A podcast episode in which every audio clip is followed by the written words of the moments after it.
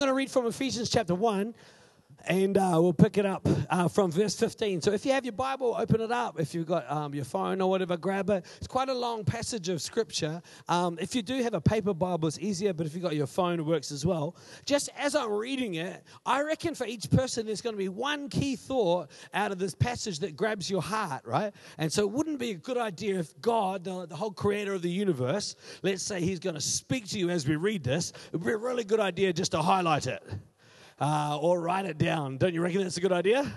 Uh, and as I always say, a sharp pencil is, uh, sorry, a blunt pencil is better than a sharp mind. Uh, so write, write down what God's saying as we go. Is that all right? Okay. I'm going to try and make my voice not so croaky by slowing down a little bit. Ever since I first heard of your strong faith in the Lord Jesus and of your love for God's people everywhere, I've not stopped thanking God for you. I pray for you constantly, asking God, the glorious Father of our Lord Jesus Christ, to give you spiritual wisdom and insight so that you might grow in your knowledge of God. I pray that your hearts will be flooded with light so that you can understand the confident hope he has given to those whom he's called, his holy people who are his rich and his glorious inheritance. I also pray that you will understand the incredible greatness of God's power for us who believe. This is the same mighty power that raised Christ from the dead and seated him in the place of honor at God's right hand in the heavenly realms. Now, he is far above any ruler or authority or power or leader or anything else not only in this world, but also in the world to come. God has put all things under the authority of Christ and has made him head over all things for the benefit of the church. And the church is his body, it is made full and complete by Christ, who fills all things everywhere with his presence. You know, one of the, one of the things that's uh, interesting, I, I reckon, about the modern world is that there's a lot that goes on in our modern culture, in the Western culture particularly, that's not real. The best example of this is this phenomenon called reality TV right? Because it's not it's not real like it's like it's not real life right? So here's the basis of reality tv let's create an artificial scenario and put it on TV and we'll call it reality TV. It could, should just be called fake TV, except that's just what all TV is anyway, right? Uh, and if you think about reality TV, it's not good reality. It's not like, wow, that's a great reality. And it's not good TV. Like, it's not Batman. It's not Dragon Ball Z. It's not good TV.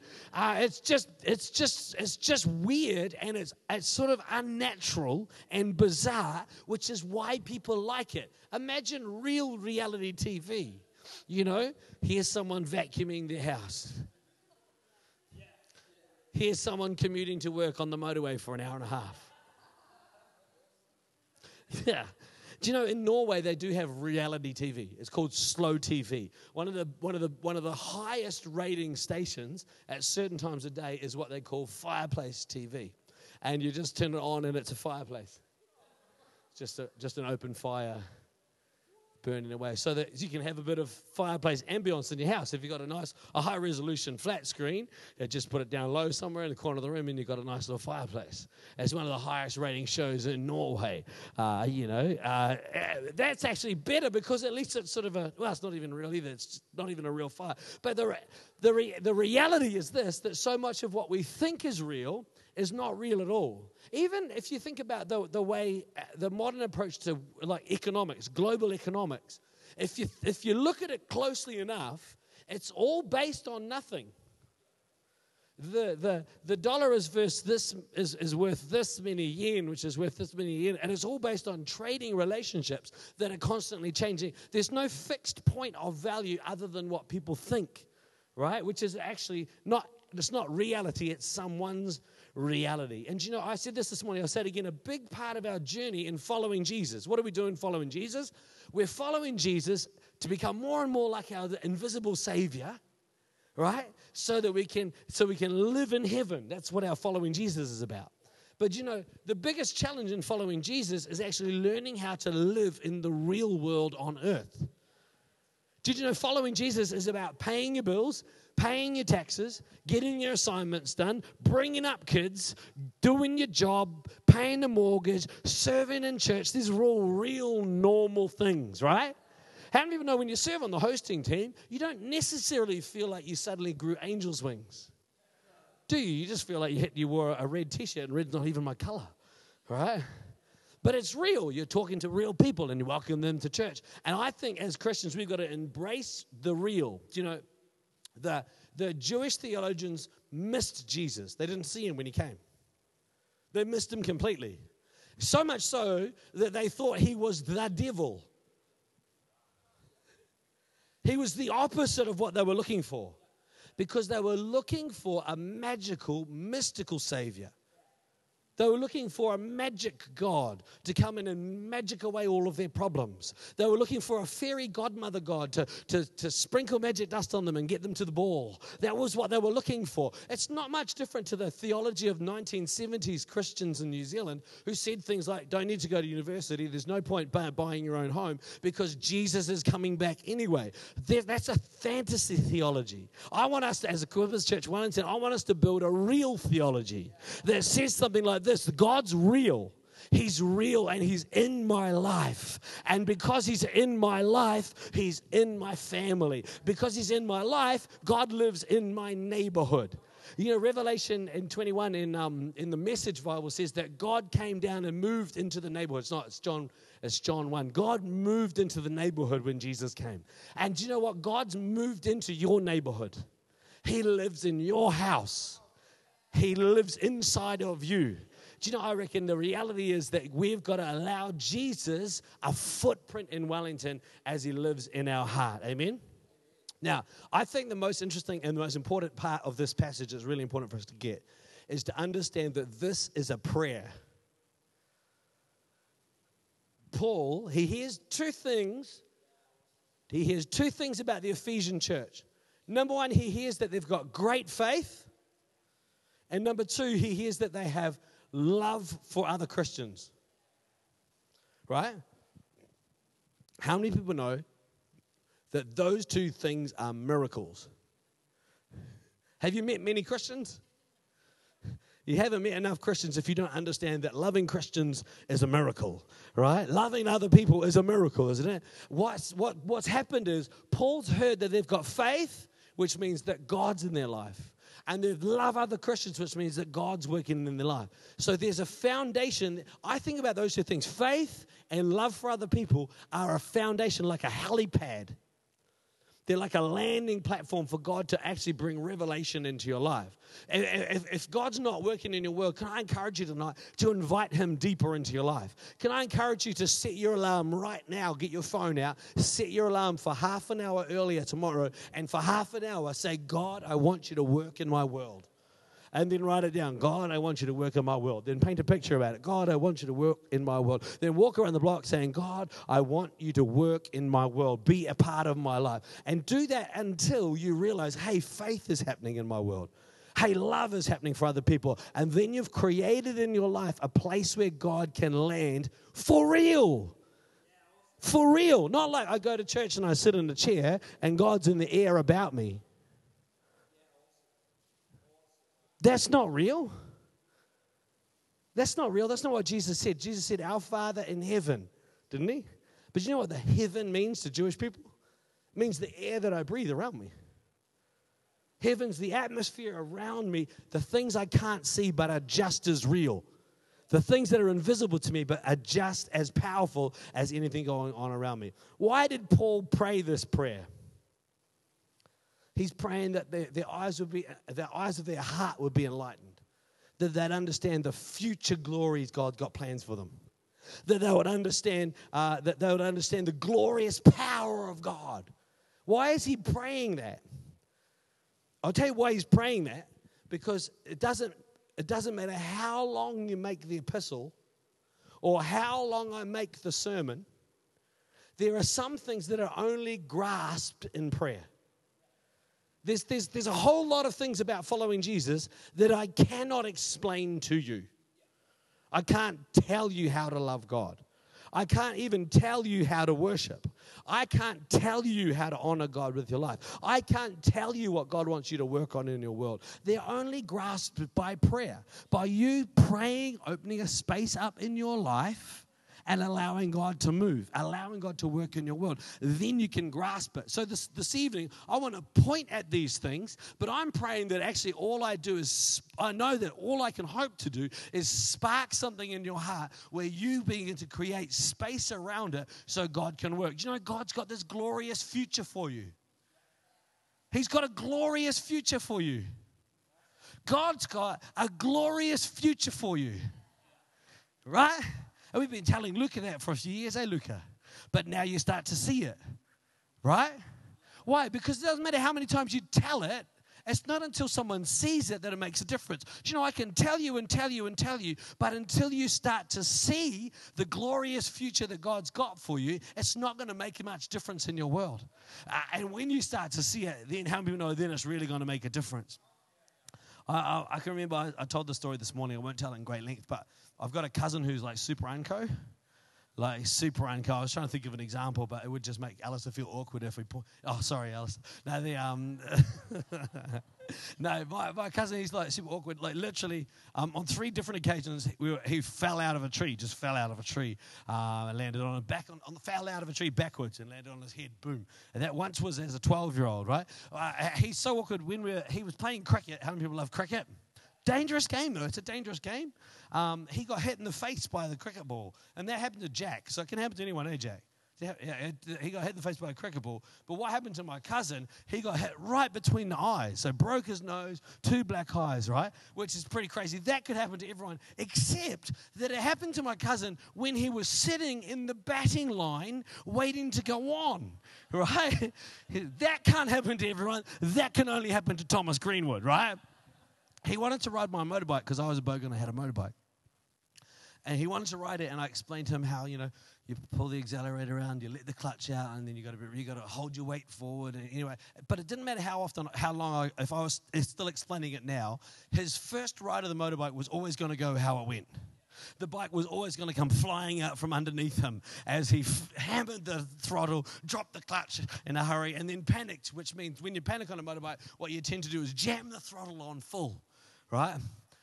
So it was always going to, because I could explain to him about power, but until you experience power, you don't really know anything about it.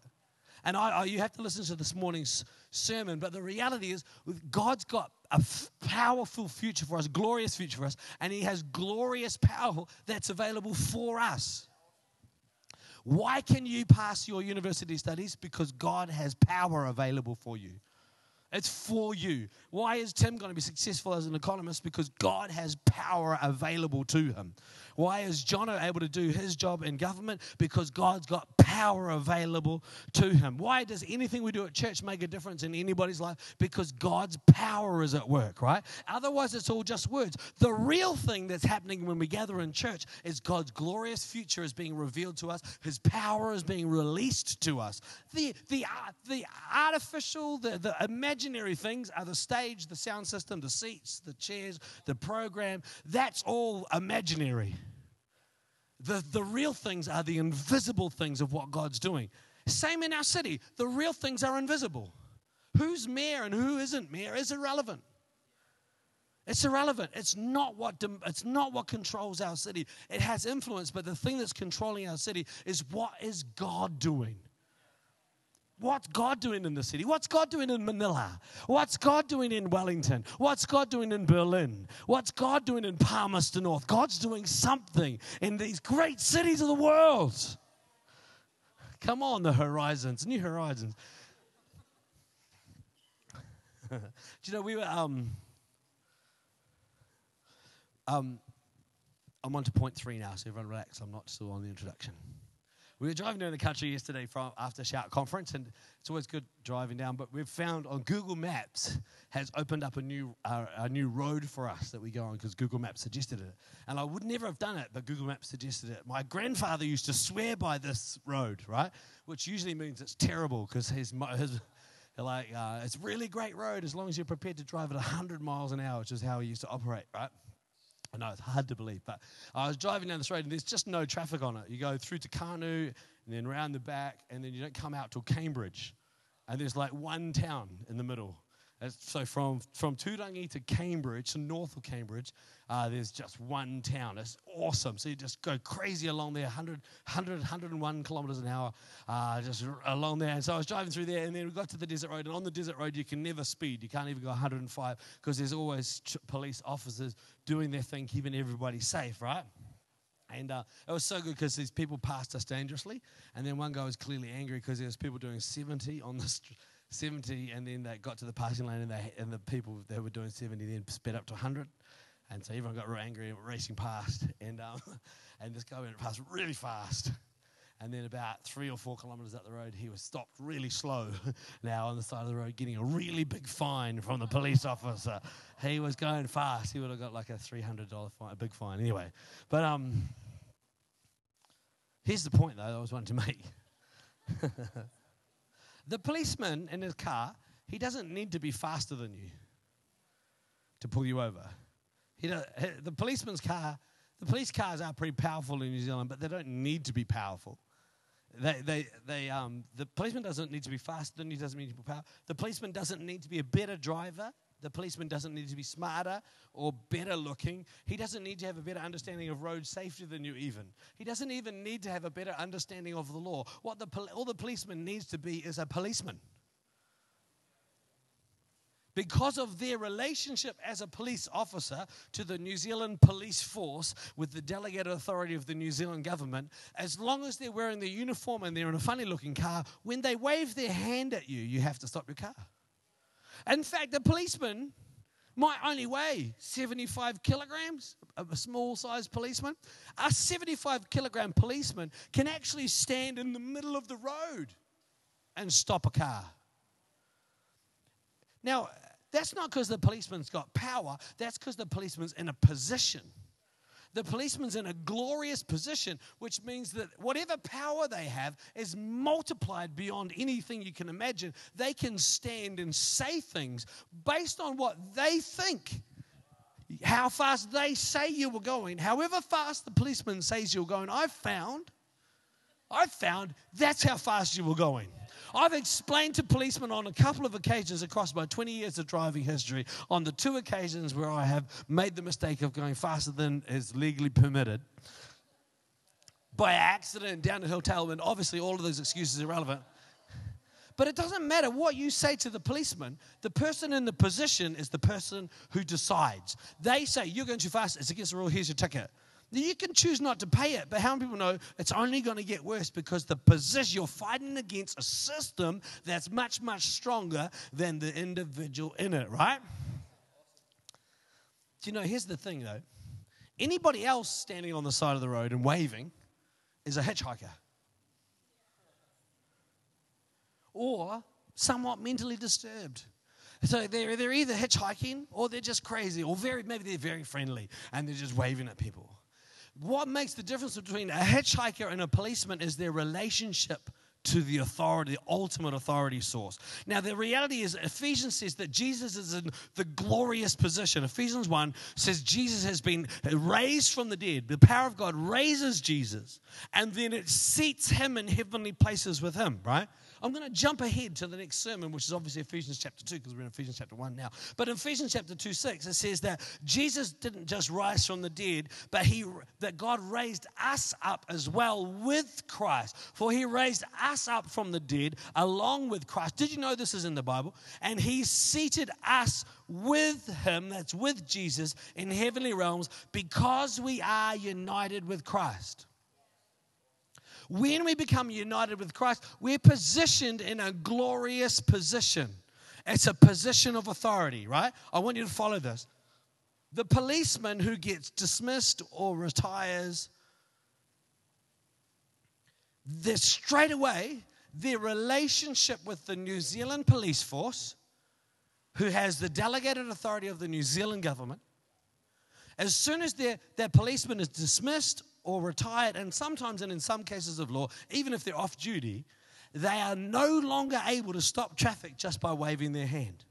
It's the same hand, it's the same person, but the authority is gone. The vice versa, the police, a normal person gets hired because of their connection with the ultimate authority source. They are in a position of power. I wonder, has the enemy robbed you of joy in your marriage? Peace in your workplace or health in your body? Why don't you wave him down and send him on his way? Has the enemy forced you in the corner, trapping you in your own insecurities, or trapping you in your bad habits, trapping you in a negative emotional spiral? Come on, has the enemy ruined relationships in your family, spoiled the welfare of people in your neighborhood, or robbed the innocence of an entire generation? I think it's time as the church that we do something with the authority that we have in Christ. Something other than shouting into the atmosphere, actually making a difference with the authority that Christ has given us. Some friends of some friends of ours, when, when I was like 16, I left school and because um, I sort of finished everything they could teach me, and um, I went back later and uh, finished it. Uh, but uh, I, I, my parents said I could leave school for a bit, like a couple of years off, and I, I joined a mission team traveling around New Zealand, doing these uh, sort of semi long term, like six weeks at a time in a church, just supporting the work of a local church, and mostly in small town New Zealand, sometimes in some city suburbs. And um, and they, the, some friends of mine, the, the, a team went to a suburb in West Hamilton, right? So there's a lot of dangerous places in the world. There's a lot of difficult places in the world. One of them is the western suburbs of Hamilton, right? And they went. They were based in a suburb called Nawton, um, and any suburb named after a motorbike is always going to be trouble, right? and it was a, it's a really really tough suburb. And um, they didn't know what to do. The church was well, the church that they were with was, was not huge, not not huge, not not tiny either. But um, the, they were wanting to have an influence on their community, and so the team that went there would just pray and worship, and they come up with this idea of that what they would do is they would they didn't have much else to do, so they thought, oh, let's just walk around the boundary of the suburb and let's just pray, right? So let's just walk around and pray. And there was a local policeman was part of the church, and he told them a little bit about what was going on in the suburb. And they thought, oh, there's a lot going on in the suburb that's really negative, really dangerous. So what they would do is, as they were walking around, when they got to like a big intersection, which in Hamilton would be a roundabout, they just prayed and they said, God, why don't you put angels here? God, would you put some angels here? Stop the drug dealers from coming in. Just stop them. Just turn their bikes around, turn their cars around. Stop the burglars from coming in here. And they, they just carried on doing this for, for like the first week. And, and funnily enough, they were there for six or seven weeks.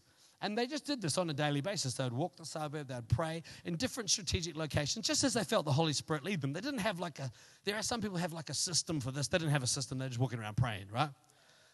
And um, the local paper have um, they had a map that you know they had a crime map. They used to do this in all across New Zealand. The local paper would have a crime map. Um, and they would say how many crimes had been reported in different suburbs. And so the western suburbs of Hamilton had this local paper, and they had this crime map. And someone noticed it like on week two, and they said, "Oh, look, there's this crime map." let's just see if our prayers are making a difference. So they started praying really specifically, and then they, they started looking at the statistics in the crime map. And then they would use the crime map and the burglaries or violent offenses that reported, and they would focus their prayers around what had been reported the week before. And then they would restation their angels. Oh, we've got too many angels there. We'll put some more over here. Uh, and, they, and they just and they just prayed and prayed. And you know, across seven weeks, Nawton, the suburb Nawton, went from the top of the list to the bottom of the list in terms of reported crime, and it remained at the bottom of the list for reported crime in Hamilton's western suburbs for more than 12 months after the team left. Why is that? This is not, I know these people, they're not particularly devout. They're just sort of enthusiastic Christians like us. They're not deep spiritual warfare people, although they're into it now more than they were before they went to Nawton, right? But what are they doing? All they're doing is exercising the authority in, that they have in Christ. When a policeman stops and stops, stops, stands up and stops a car, he's not like, wow. He's just like, of course. Because of position. When you're in a place of position, miracles happen, and you're like, wow, that's, that's exactly right. That's what should have happened. That's what should be taking place. And I wonder what should be taking place in your world. What should be happening on your cul de sac? What should be happening in your own heart? What should, what's God's will? Why don't we start to declare it? Why don't we start to position some angels? Why don't we start making some things happen in our city? I think it's time for us to engage in prayer in a different way. We could wait for our mum to do it, or we could wait for the man on the moon, or we could actually take the authority that God's given us in Christ and speak to the situations that we are facing and with the authority that God's given us. Just nod your head if you know there's a situation right now that you can start speaking to. Just nod your head. There's some stuff you can start speaking to. You say, I'm going to start declaring the will of God. Do you know what you're going to have to do to start declaring the will of God? You're going to have to know the will of God. How do you know what the will of God is? Well, he wrote this really big book, right, for us to get a handle of it. When you read your Bible and stuff jumps out at you, often it's things God wants you to start praying into start declaring into. It's really important that we get a hold of this idea of position because God has given us this glorious position. He's raised up Christ above every principality and power, every rule and authority on the earth, above the earth, and below the earth. And He seated us with Him in heavenly places. When you get seated with God in heavenly places, it's not just because you're a nice person and God likes you hanging around. It is because of that, but it's not just because of that. It's also because God's calling you to exercise on his behalf, his authority in the earth. And I really believe that we can see that happening more and more. Amen? So God's given us a glorious future. He's a glorious plan. God's got a glorious power at work in us, and He's put us, put us in a glorious position. And the last thing is this: that that, um, that God's got glorious. God wants to reveal His glorious presence um, you know, the Holy Spirit has inspired, when you read the Bible, there's some really startling things in the Bible. Do you know there's a story in the Bible about King David? And uh, it's, my, it's the most staggering story in the Bible. And he wants to marry uh, uh, uh, the king's daughter. Before he's king, David wants to marry the king's daughter. And the king says, Yeah, you can marry my daughter, but you have to collect a thousand foreskins from the enemy. That's in the Bible. You didn't even know it, right? Because you didn't realize it was hilarious. The Bible was hilarious. So David's like, yeah, whatever, and collects 2,000 foreskins and then delivers them to the king. I'll just put yourself in that story. Oh, thank you very much. Who wants to be the king's assistant who gets to count the foreskins? Like, there's worse jobs to do, but I can't think of them, right? Anyway, one of the startling things in the Bible that's also not rude uh, is this bit here, where the Holy Spirit speaking and through the Apostle Paul in Ephesians, right? And we've got to get hold of this, right? In, in Ephesians chapter 1, verse 22 says, God has put all things under the authority of Christ and has made Christ head over all things. So Christ is, everything's under the authority of Christ, and Christ is the head over all things. Why has God put Christ as head over all things? Underline this for the benefit of the church. So, why is Christ in charge? So that the church can benefit from his power and authority at work in the world, right? That's how it's supposed to work, right? Verse 23 and the church is his body. The church is made full and is made complete by Christ. Isn't that awesome? Do you know that's the part, every pastor's favorite verse? It's not my job to make the church full. It's not my job to make you complete. It's not, it's not even my job to disciple you. Right? It's actually Christ Himself who brings you to completion, who works in your world. It's my job to keep provoking you to reach out to Jesus. It's my job to keep pushing you to connect in this body, right? If you were a part of an actual physical body, all of your life, if you're, say, let's say you're a toe, a little toe or a big toe. You can choose which one you want. Well, I'm pretty important. I'll be a big toe. If you're a big toe, it doesn't matter how awesome you are as a big toe. Jack, you could be the best big toe in the history of the world. As soon as you are disconnected from the body, you're no longer awesome. Like, you know, have you ever seen someone with really beautiful feet? I'm one of those people. I have lovely feet. Uh, but as soon as, as soon as a toe is disconnected from the foot, the foot is disfigured. And the foot's like, oh, not so beautiful. Get some shoes for Jordan, right? But the foot still works okay. Not as well as it would if Jack hadn't been disconnected. But the toe that is disconnected is no longer anything. Once a toe is disconnected for any length of time, well, I know this for a fact that my dad cut his thumb off with a circular saw and it was disconnected for a number of hours and they managed to put it back on. Then it didn't work, so they took it off again and they then took his toe and put it on his thumb and put the, what was left of his thumb put it on his toe. Right, so you can things can move around, but I want to suggest to you to change, this is Pastor Jordan talking, and it's not because I'm insecure, but to change church is massively traumatic. My dad's thumb and his toe both still work. There's no, to, there's no nail on the toe, and his, his toe thumb is not what it once was. Let me just say that. His thumb, his thumb, his toe, his toe. He can play the piano, but only in a honky tonk style, right? The, now, here's the thing when you change church, you can get reconnected in the grace of God, and sometimes it's a God thing, right? But always it's a disconnection. But if you're to disconnect your toe completely and say, Well, I don't really need to be part of the church, now you can do that and still attend church. So you can be sitting in your seat tonight and every other Sunday night, but you're not actually a toe anymore. You're just a smelly piece of rotting flesh which is not a toe. And I think it's really important for us to understand that when we say, hey, let's go to it, why don't you join an e group? What we don't want you to become is smelly. We're not like, hey, join an e group because that's what we do and we get bonus points in heaven if we get everyone into an e group.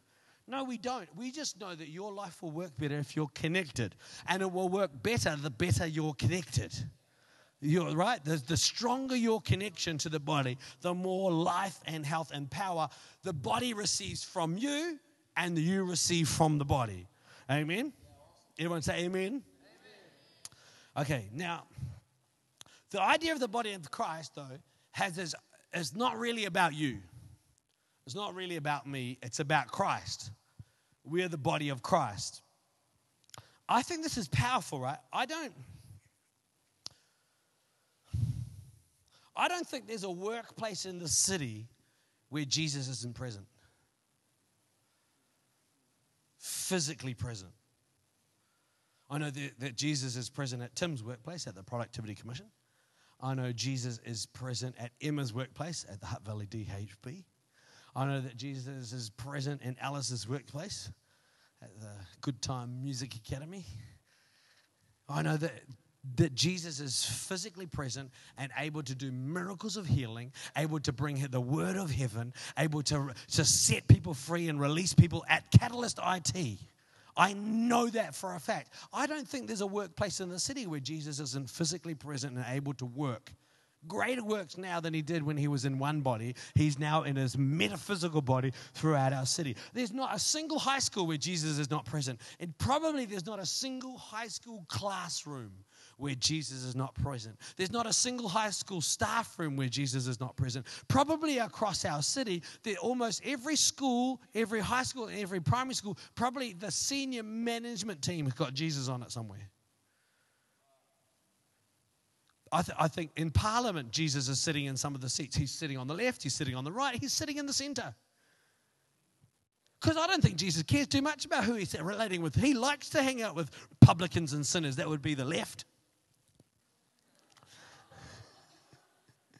Right? But here's the reality Jesus is present. He lives in your neighborhood. He lives at your address. He sleeps on your bed. He's in you. You are Him in the earth. Not, not really you, we are. You yourself is you, but we become the body of Christ as we connect together in community, right? Oh, don't you reckon that's amazing? Do you know, it's not just nice that you got the job you did. It's glorious. It's part of God's glorious plan for salvation. It's not just nice that you that the offer you made for your the house you live in was accepted. It's glorious. It's God's plan for that neighborhood. It's not lucky that you got into second year at university. It's God's glorious plan.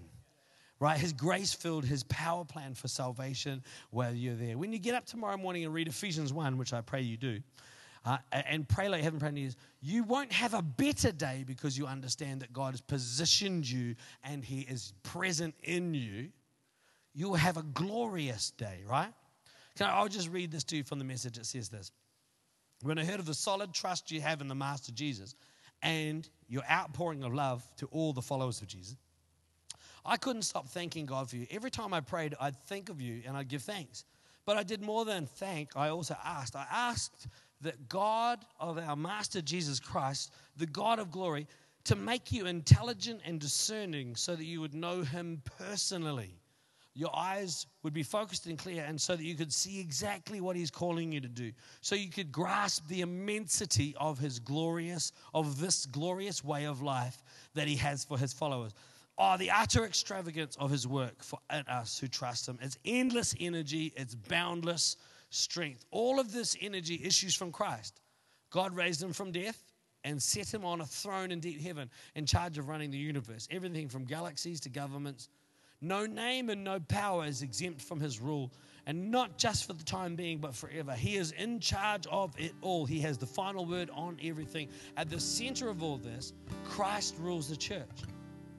The church, you see, is not peripheral to the world, the world is peripheral to the church. The church, though, is Christ's body. And in the church, he speaks and acts. And by the church, he fills everything everywhere with his presence. I just think it's for I just think for real. Is that for real? God, is this for real your plan? This is really God's plan. Jesus went back to heaven and he sent the Holy Spirit into you. And he said, This is better than if I stay here. Right? This is really God's plan. I'm not a small mess of a human floating on this, this vacant tide.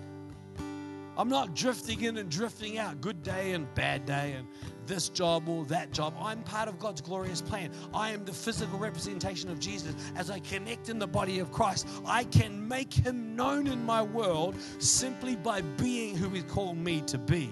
I'm chosen of God. I'm filled with His power. I'm positioned by Him to minister His love and power and His presence to the world around me. Do you know? Um, three years ago, Byron started the, uh, that initiative, hashtag by the gate. we we actually have to get back by the gate. We actually have to. We actually have to get back in position. We, we've got to pray like we're kings or queens, right?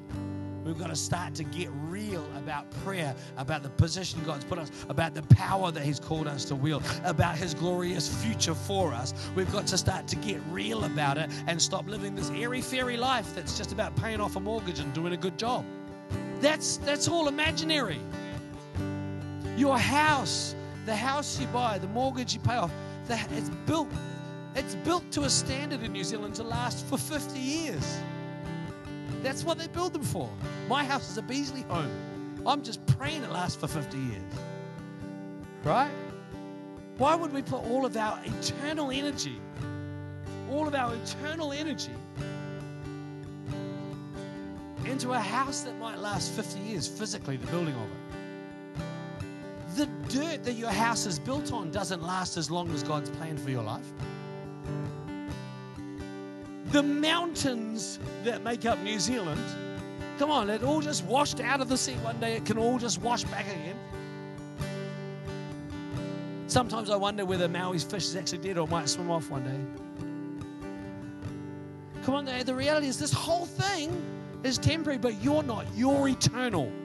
Before he created the heavens and the world, he loved you and he chose you. He called you to be holy and blameless in his sight. He called you. His plan has always been to adopt you as his children, as his very own possession and inheritance. That's always been what his plan was. That's always been what he's doing.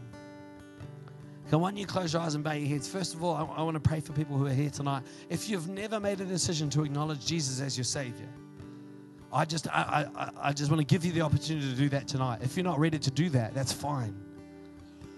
But maybe you are, so I'm going to give the opportunity and, and, and, we're going to pray in just a second. If you're here and you've never acknowledged Jesus as your Savior, you've never taken the opportunity to make Him your Lord and say, yeah, I'm going to make Jesus the boss of my world. I really am. I'm going to fo- focus on making Him the Lord of my life. I'm going to follow Him with my life. If, if that's you, in a moment, we'll pray. We can, you can ask God to forgive you of your shortcomings, of the mistakes that you've made. But, but most importantly, you can choose to make Him the Lord of your life. And so while everyone's got their heads bowed and their eyes closed, and it's just me really looking around, if you're here and you've never made a decision to acknowledge Jesus, while everyone else has got their heads bowed, eyes closed, just put your hand up, and give me a wave, and say, That's me.